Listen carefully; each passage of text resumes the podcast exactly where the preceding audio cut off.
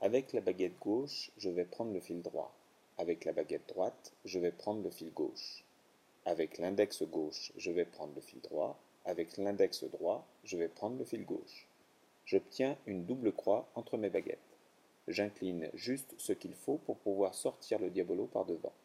Je le rattrape soit au-dessus de la double croix, soit dans le losange central formé par mes deux croix. Je le projette à nouveau pour parvenir, en levant mes coudes, baguette vers le bas, libérer le fil et récupérer le diabolo.